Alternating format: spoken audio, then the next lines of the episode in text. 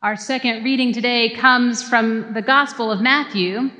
It'll be a familiar passage to most, one we heard just a few weeks ago here on Christmas Eve.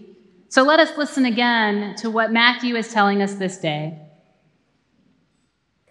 In the time of King Herod, after Jesus was born in Bethlehem of Judea, wise men from the east came to Jerusalem asking, Where is this child who has been born King of the Jews? For we observed his star at its rising and have come to pay him homage. When King Herod heard this, he was frightened, and all of Jerusalem with him. And calling together the chief priests and scribes of the people, he inquired of them where the Messiah was to be born. They told him, In Bethlehem of Judea, for so it has been written by the prophet. And you, Bethlehem, in the land of Judah, are by no means least among the rulers of Judah. For from you shall come a ruler who is to shepherd my people, Israel. Then Herod secretly called the wise men together and learned from them the exact time when the star had appeared. Then he sent them to Bethlehem, saying, Go and search diligently for the child, and when you have found him, Bring me word so that I may also go and pay him homage. When they had heard the king, they set out, and there ahead of them went the star that they had seen at its rising, until it stopped over the place where the child was. When they saw that the star had stopped, they were overwhelmed with joy.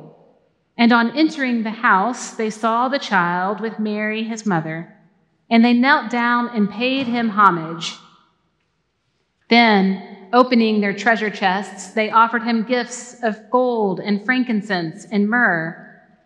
And having been warned in a dream not to return to Herod, they left for their own country by another way. This is the word of the Lord. Let us pray. Guide us, O God, by your word and spirit that in your light we may see light, in your truth find freedom, and in your will discover your peace. Through Jesus Christ our Lord. Amen. Hundreds upon hundreds upon hundreds of candles. That's what filled the hallway outside of our offices a few weeks ago. Candles in boxes, candles in plastic storage bins, candles in baskets, candles on tables, candles on the floor.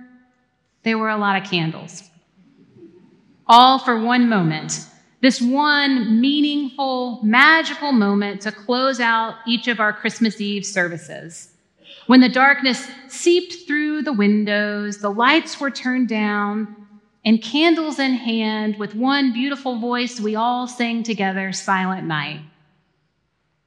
On Christmas Eve, I watched this from different places in our three services from the back of the sanctuary, from up in the balcony, and then also from up here. The darkened sanctuary filled with the most beautiful light. And from each space I watched, I saw faces shine in the candlelight with joy and tears and excitement for what is to come. It's one of the few times when this sanctuary is full and also still. There's less wiggling and squirming, less whispering and murmuring. It's mesmerizing. Light is important. It changes our perspective. It causes us to pause and to look around. It reflects the world around us, and it shines so much brighter in the darkness. Epiphany, what we're celebrating today, is about light, the light of Christ coming into the world. In the earliest days of the church, before Christmas was on our calendar, Epiphany was the great feast of what we now know to think of as the Christmas season. It was the celebration of the light breaking into the world and changing everything. In the Eastern Church, Epiphany is still their Christmas. In the West, we've separated it into two things, but the theme remains the same. At Christmas, we celebrate the incarnation of the eternal Son of God in Jesus. We think of Mary and Joseph with their newborn baby in the stable, and of those Jewish shepherds who were told by angels to come and worship him. The light that had been promised for so long had finally come. And yet, here at Epiphany, which closes the Christmas season, we're reminded once again of that light. But this time, the church directs our thoughts back to the wise men from the east, those kings or astrologers who followed God's guidance given to them by a star to worship the king. The church points us to those kings from the east to remind us that Jesus came not only to be a light to the Jews, but a light to the whole world. He came for Jew and Gentile alike. Up to that point, the church was only for the descendants of Abraham. But in Jesus, God opened the church to all. Jesus is the light of the whole world. And what is so important to note here is that it was outsiders who noticed and followed the light. There is no mistaking that these wise ones were outsiders, non Jews in a Jewish story. They were Gentiles, pagans, not part of the chosen people. And here at the very beginning, at the manger, we find them. Matthew introduces Jesus by way of a story that shatters religious tradition and brings strangers, outsiders, the others, into the spotlight. It is here at the beginning, and once again, before Jesus' life is over, that all of those old boundaries of religion and race, of social class and status and gender are shattered. Before this story is over, all of the outsiders, the marginal, the sinners, the unclean, the lepers, the tax collectors, the poor people, the women, the children, foreigners, Roman centurions, all of them outsiders, will be a part of the story. They will be welcomed and included in his company, welcome at his table, and not only welcome, but perhaps the ones best suited to show us the way to the manger, the way to Christ the ones who were not able to ignore the light, the ones who can point out the light in the sky and follow it. Something for us to remember as we come to this table today. But it's fair to say that light is tricky. Sometimes it's right in front of us and we miss it. Sometimes we distract ourselves with the world around us. Sometimes we lose focus in all the glitter and the shininess of light. Sometimes we're simply looking in the wrong direction. This year at Christmas, one of the prized Christmas presents amongst my nieces and nephew was a one foot tall astronaut. Now, to be honest, when it was opened, they were a little confused, not sure what they were supposed to do with this spaceman. They gave their obligatory thank yous and then ran off to do other things, tossing it aside. But later, when things had calmed down, when the astronaut was fully charged, we flipped the switch on and faint lights were thrown up on the ceilings and the walls. Suddenly, the chaos, the running, the noise stopped. We lay down on the kitchen floor to catch a glimpse of this light coming from the astronaut. Then my brother, the smart one, turned off the lights and the kitchen was dark. But the room was aglow with bright stars and nebulas and blue and pinkish reds painting the ceiling. The light that was once faint was now gleaming. And for a whole three minutes, the room was still, the running ceased, and the light drew us in. In the darkness, we could see the light projected from this astronaut nightlight. In the darkness, we were still enough, quiet enough to see the light shining.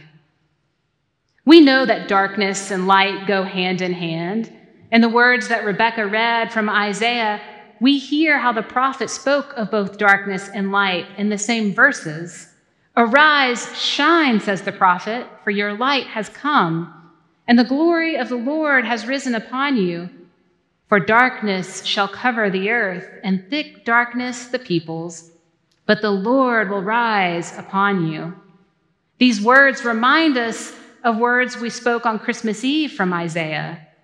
The people who walked in darkness have seen a great light. Those who lived in a land of deep darkness, on them light has shined. And Isaiah follows, it up, saying, I will turn the darkness before them into light, the rough places into level ground. The prophet calls our attention to the ways in which God breaks into our world and illuminates our very existence. Look around, the prophet cries, and pay attention. God is here. Yes, here. Your Christmas decorations might be packed away or not, no judgment. But God among us, Emmanuel, is not packed away. Jesus Christ is alive and present in the world here and now we are not removed from the darkness or promised that no darkness will enter our lives, but we are promised that God is with us. We are promised that there is light amongst us, and it is even stronger in the darkness. Throughout Advent, we at Trinity journeyed through the wilderness through the words of Isaiah. We know at times we are going to be in the wilderness. That sometimes that wilderness will be lonely and dark. Sometimes it's a place of growth. But in it, we will still hear a voice crying to us in the wilderness. And we know there is light leading us forward. Isaiah tells us to rise, but also to shine. These words from the prophet are more than just beautiful poetry about light. This is not an invitation. This is a command. The light has come not merely to rescue a few chosen ones from the darkness. The light has come so that others will be drawn out of the darkness and into the circle of light. Those who are privileged to stand in the light, those of us gathered here today in this light, have a responsibility not to just receive the light, but also to respond to it. Just as our candles on Christmas Eve made us bearers of the light to each other and to the world, we are now able and called to take that light out into the world, even a world of darkness, to be reflections of God's glory and love to others. For me, what is so important in the midst of our Epiphany celebrations is the light coming into the world, is that we are not called to be the light. That's Jesus. We are called to reflect the light, to take and show the light into the world. We don't have to be perfect or be everything for everyone. We might still be in the midst of a deep darkness ourselves but the light gets in. It's like the words from the Leonard Cohen song Ring the bells that still can ring, and forget about your perfect offering. There's a crack, a crack in everything. That's how the light gets in. Whether the brokenness of the world overwhelms us and makes us think that our light doesn't matter, or the brokenness of our own lives makes us feel unworthy to bear the light, Epiphany is a reminder that Jesus, the true light, came into the world for everyone, even and especially those of us who feel too cracked and broken to be worthy or useful or faithful or effective. We don't have to be perfect we all have cracks in the facade of our lives, but that's okay. Those are the cracks where the light shines through. May it be so. Amen.